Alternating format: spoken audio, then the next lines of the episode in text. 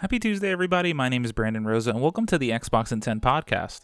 Normally, your weekly source of Xbox gaming news covered in around 10 minutes. However, today is a new and special exception to our weekly Monday news show, which we have done so for the last 190 consecutive weeks. Thanks to Capcom, I was provided with an early access review code for Monster Hunter Rise on my Series X. After playing for over 24 hours, Monster Hunter Rise is a game worth checking out and trying on Game Pass, and take that from a person who has never played a Monster Hunter game before. Now, as I expand on my thoughts and feelings with the game, some, including Capcom, may say I didn't play this game right because I did not play any multiplayer. For this kind of game, and honestly most in general these days, I just no longer like playing with random people online. I would want to enjoy this kind of experience with my friends.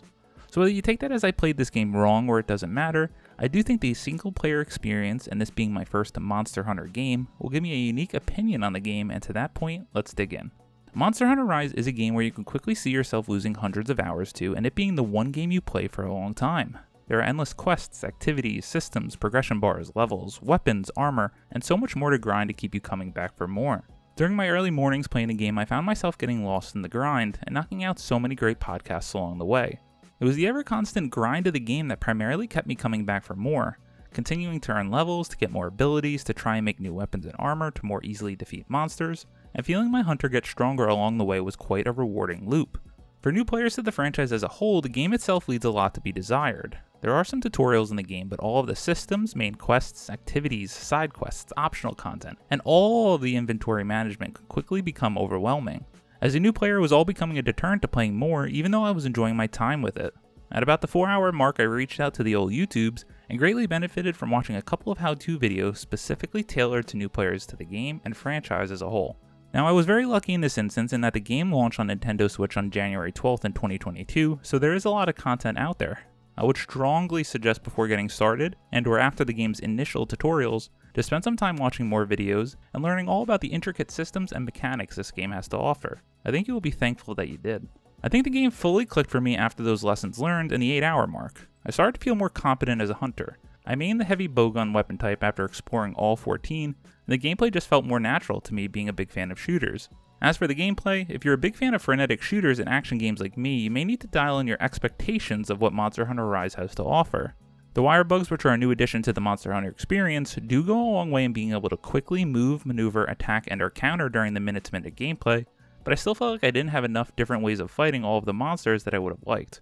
Maybe that was because I wasn't playing with others or didn't use the other weapon types, but still, it's just how I felt.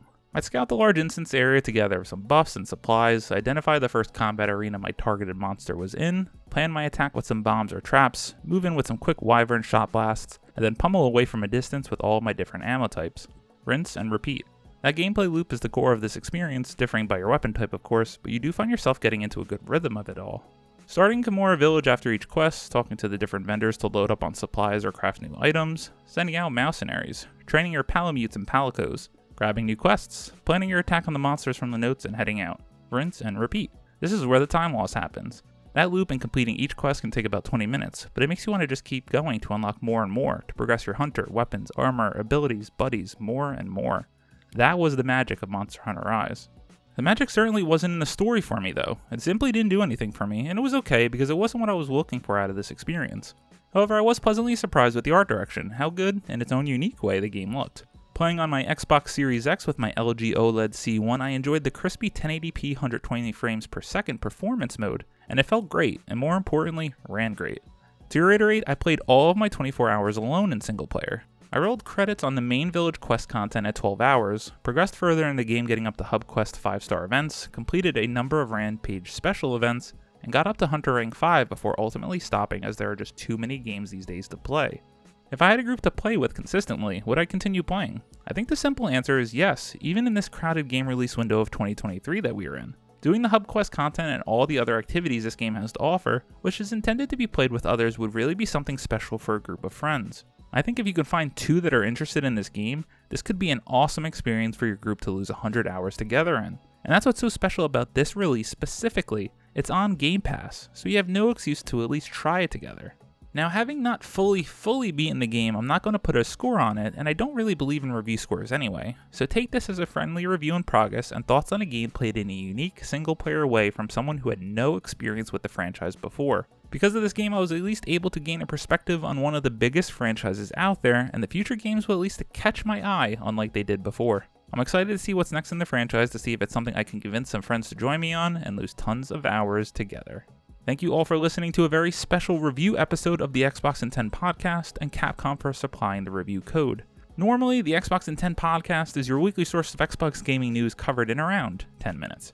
Every Monday, this podcast covers new game releases, the previous week's gaming news, and we all learn an Xbox related fun fact together. This show is on YouTube and podcast services around the world, so please do me a favor. If you like the review, subscribe on your favorite podcast service, share it with your friends, and leave a positive review to help grow our show. Xbox10.com, no numbers, is your quick source for links to all of our podcast destinations and social media profiles, which you can follow at Xbox10. My name is Brandon Rosa. You can follow me on Xbox at Brosa93. I hope you all have a great week. Stay safe and keep on gaming.